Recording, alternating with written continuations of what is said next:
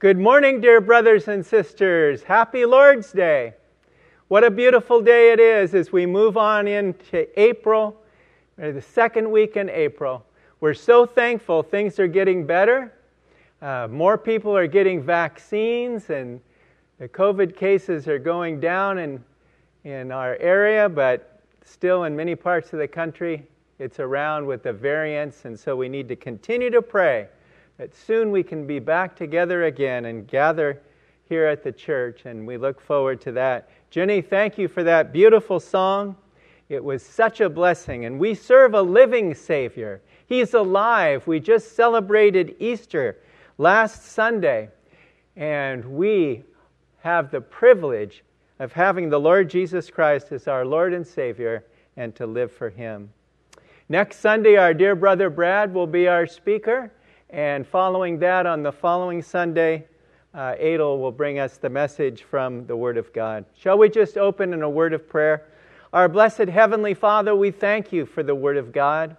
We need it so much on a daily basis, and we pray that you will help us, Lord, to live victorious lives, to be obedient to you and live for you all the days that we live on this earth. And we look forward to going home to heaven, to being together there and Lord, we pray that you will open it up so we can be back together at church until you come, Lord. And we just pray that you'll uh, make it possible for us very soon. And Father, we just pray that you will hide me behind the cross and speak to you to our hearts through your word and by your Holy Spirit. And we just ask this in Jesus' precious name. Amen. You know, everybody lives for something or for someone. You know, when you get up in the morning and you have that motivation to live for the Lord Jesus Christ, it's the best thing that you can have. So many people don't have anything to live for. Many people are depressed. Suicides among not only older people but younger people. It's tragic. But when we have the Lord Jesus in our lives as our Lord and Savior, we have something worth living for and something worth dying for as well. He's with us. And Charles Spurgeon once said Christians should be striking likenesses of Jesus Christ. We should be pictures of our Savior. Oh, my brethren, there is nothing that can so advantage you Nothing that can so prosper you, so assist you, so make you walk toward heaven rapidly, so keep your head upwards toward the sky, and your eyes radiant with glory, like the imitation of Jesus Christ. I found a quote I really like. It says this A living Christ in a living man is a living sermon. Did you ever stop to think of the fact that your life as a Christian, you are a living sermon for the Lord Jesus Christ? A living Christ in a living man is a living sermon. The title of our message today is Living for Christ Daily. Living for Christ Daily. And our main text today is 2 Corinthians chapter 5 verses 14 and 15. Reading from the New King James Version For the love of Christ compels us, because we judge thus that if one died for all, then all died. And he died for all, that those who live should no longer live for themselves, but for him who died for them and rose again. Today we're going to look at three things. Number one, motive for living for Christ. Secondly, the manner of living for Christ. And third, the means of living for Christ. The greatest motive we can have for living for the Lord is love. More people will do for love what they will not do for compulsion or obligation or duty. Love. What we do for the Lord in living for Him, in serving Him, is out of love and it should always be out of love. That's why Paul says here at the beginning of our verse today for the love of Christ compels us or constrains us. Yes, love is a powerful motivation. Jesus loved us first. He chose us first. He called us first. The Bible says in 1 John chapter 4 and verse 19, we love him because he first loved us. He initiated the love. And we should live for him each and every day of our lives. Jesus loved the Father. And because he loved the Father, he did the Father's will. And that took him all the way to Calvary to die for us. And then he was in the tomb and he rose from the dead as we just celebrated Easter. And that beautiful song Jenny said, When love is in the room. The reason love is in the room is because Jesus is in the room. Jesus is not only in the room, but he's in my heart. He's in your heart. And that's what makes all the difference in the world. I love the hymn that says, Unto him who hath loved us and washed us from sin, unto him be the glory forever. Amen. Yes, everything that we do for the Lord should be out of love for him, for his great sacrificial love that he laid down his life for us. And I believe every true believer who loves the Lord wants to live for him each and every day. One day, an old countryman was visiting London for the first time in his life and went into one of the great picture galleries to look around. Presently, he came to a wonderful painting of the Lord Jesus Christ hanging upon the cross. He stopped before it, and as he gazed at the picture, a great love for the one who hung there flooded his heart. Bless him, he said aloud. I love him. I love him. Others in the gallery heard the old man's words, and seeing the tears trickle down his old furrowed cheeks, and as he stood beside the picture, hat in hand, forgetful of all else, they were touched, and they stopped before the picture too. Presently, a stranger drew near to the old countryman, and grasping his hand, said, I love him too, brother. Seeing what had taken place, a third stepped forward, saying, So do I. Then a fourth joined them, and a fifth, until there stood around the picture of the Savior a little group of men, perfect strangers to one another, but drawn together by the love of the Lord Jesus. Isn't that a beautiful story? A beautiful story of how much the Lord loves us and how much we love Him and want to live for Him each and every day of our lives. So that's the motive of living for the Lord. There cannot be any greater motive than love. Secondly, there is the manner of living for Christ. Paul tells us in verse 15, and he died for all, that those who live should no longer live for themselves, but for him who died and rose again. We serve a living Savior, as the hymn writer said. He's in the world today. You ask me how I know He lives. He lives within my heart. Yes, it's a blessing to know the Lord Jesus as our Lord and Savior. It's a choice. It's a choice we have. We can either live for the Lord or we can live for ourselves. The former is the greatest life that brings happiness, joy, and fulfillment. But if we live for ourselves, it never works. It's never good at all. Paul made his choices. He declared in Philippians chapter 1 and verse 21, where he said, For me to live is Christ, and to die is gain. Oh, that we might be able to say this every day of our lives. For me to live is Christ, and to die is gain. We don't serve a religion, we serve a, a risen Savior.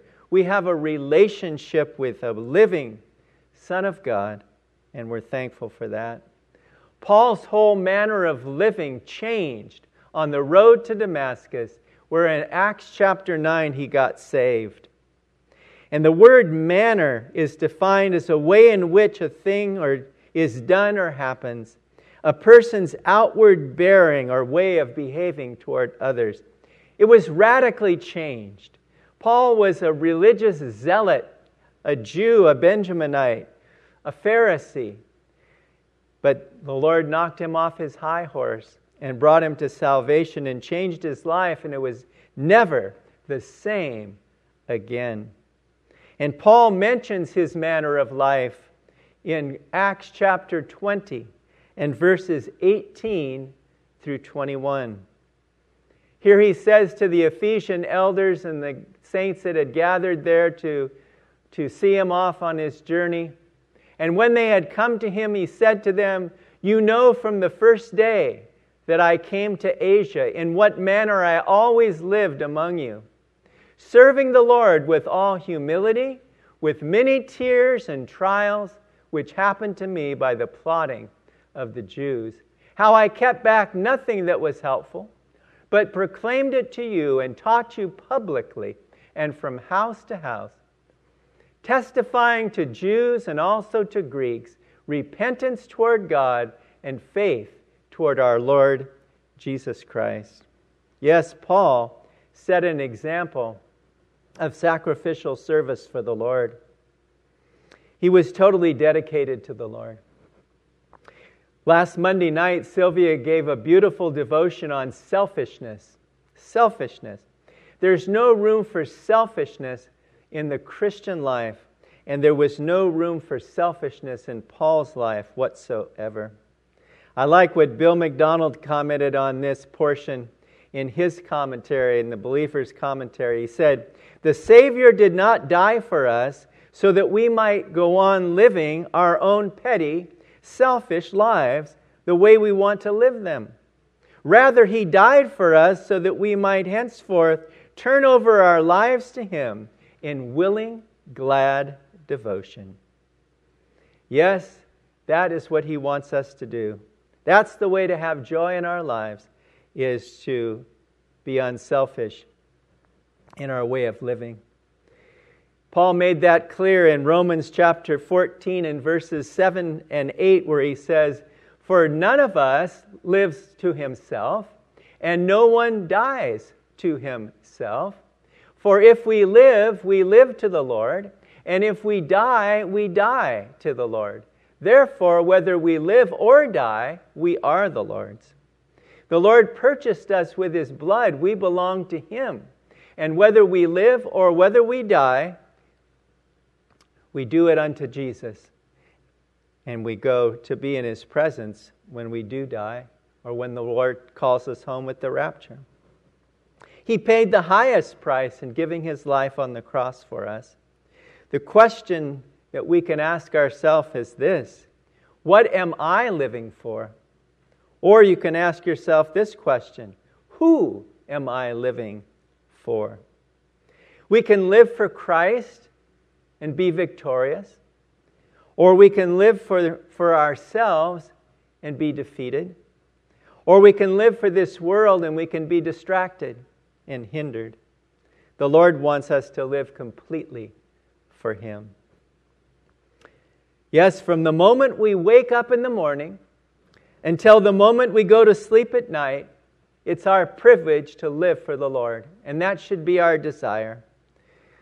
The world is a very busy, hectic place. We have work, we have school, we have responsibilities at home and other places.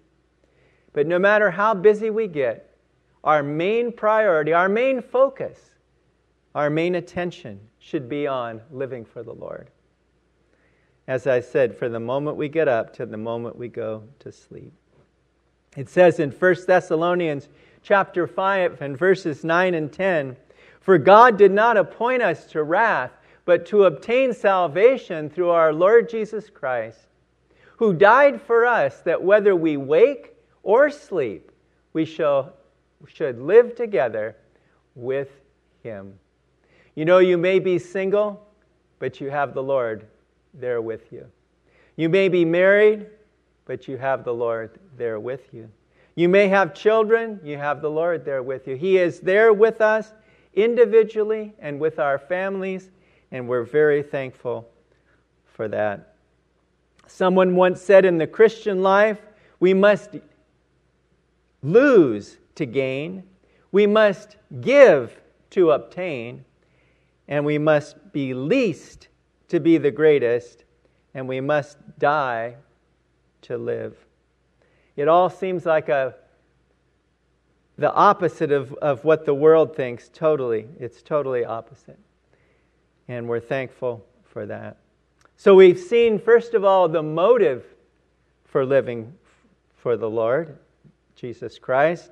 And secondly, the manner for living for, for Christ. And then third, the means of living for Christ. You know, God has given us everything we need to live for Him. Everything. It says in first in 2 Peter chapter 1 verses 3 and 4, as his divine power has given to us all things that pertain to life and godliness through the knowledge of him who called us by glory and virtue, by which have been given to us exceedingly great and precious promises, that through these you may be partakers of the divine nature, having escaped the corruption that is in the world through lust. Yes, the Lord has provided for us He's given us the Holy Spirit to guide us and teach us. He's given us the Word of God to instruct us. He's given us prayer to communicate with Him. And one of the greatest blessings He's given is He's given the, the Lord Jesus Christ to live in our hearts. Paul had this sentiment when he expressed it in Galatians chapter 2 and verse 20, where these beautiful words are written. One of my favorite verses in the New Testament and all the Bible. It says, I have been crucified with Christ. It is no longer I who live, but Christ lives in me. And the life which I now live in the flesh, I live by faith in the Son of God, who loved me and gave himself for me. What a beautiful verse it is. It's no longer I that live, but Christ lives in me. The goal that the Lord has is He wants to live His life through me. He wants to live His life through you. It's by His grace and mercy that He would choose us and save us and love us. We're so blessed. When Bill MacDonald was here many years ago and he sat at the piano of of the church where we were. I believe that was way back in the days of the Veterans Hall in our first building. He taught us this song, and I've remembered it ever since. It's got a beautiful Irish melody. Just a short little song. It says, It is no longer I that liveth, but Christ that liveth in me. It is no longer I that liveth, but Christ that liveth in me. In me, in me Jesus is alive in me. It is no longer I that liveth, but Christ that liveth in me. Dr. H.A. Ironside once said, Now our redeemed lives should be devoted to Him, that we should live henceforth to the glory of God alone. Yes, the Lord Jesus, by living inside of us, in our hearts, gives us the power to overcome any obstacle, any challenge, any trial that we go through. Colossians 1:27 is so encouraging where it says, "To them God willed to make known what are the riches of the glory of this mystery among the Gentiles, which is Christ in you, the hope of glory." One of the most amazing verses, Christ in you, the hope of glory. Yes, it's a great blessing. And He wants us to be salt and light in this world. He wants us to show people the way and be the light. And He wants us to be like salt that creates a thirst in others for the Savior. And to be effective in this sinful, wicked world, we must be separated from the world and set apart for the Lord. And to be victorious in our walk, we have to walk in the Spirit. It says in Galatians 5:25, if we live in the Spirit, let us also walk in the Spirit. And that is how we are victorious. The hymn writer Ralph Hudson wrote, I'll live for him who died for me. How happy then my life shall be. I'll live for him who died for me, my Savior and my God. Yes, our lives are in his hands. He wants us to live for him. He wants us to go by his guidance, his direction in life, and then be happy and thankful. Richard L. Evans wrote in his book called Bits and Pieces this quote The tragedy of life is not that it ends so soon, but that we wait so long to begin it. I'll say that one again. It's a beautiful quote. The tragedy of life is not that it ends so soon, but that we wait so long to begin it. Life really begins for the Christian at salvation. Everything else is under the blood. Our past is forgiven. Everything we did, everything we learned, everything, it's all behind us. And now we go on for the Lord. And we really start living when we get saved.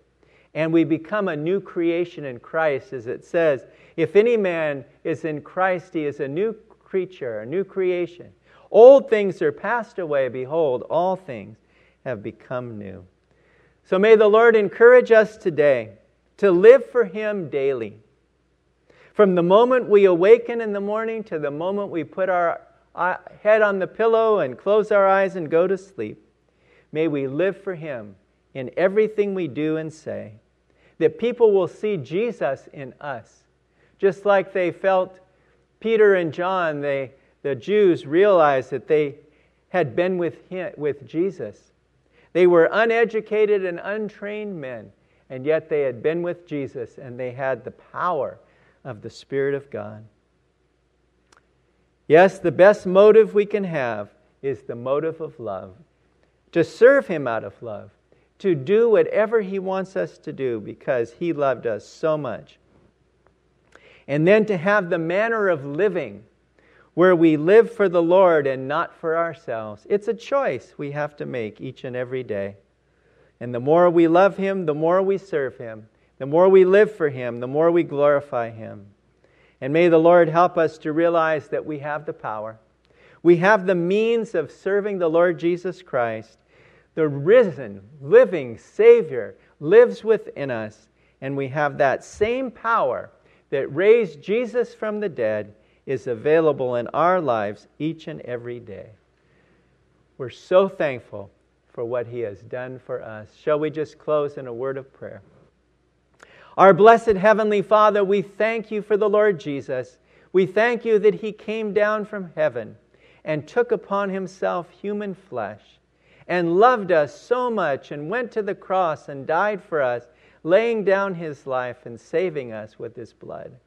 And we're so thankful that we can live for him and serve him each and every day of our lives Lord, help us not to be distracted by what's going on in the world. Help us not to be defeated Christians, Lord, but victorious ones. And help us to live for you every single day. Help us to realize all that you've given to us, all the training, all the teaching, all the equipping, and help us to be a blessing to others to encourage them as well, just as Paul said how he served among the Ephesians, Lord. And so we just pray today that you'll give us a blessed Lord's Day. Help us to live for our Savior in all that we say and do. And may we have an impact on this world. And we ask this in Jesus' precious name. Amen.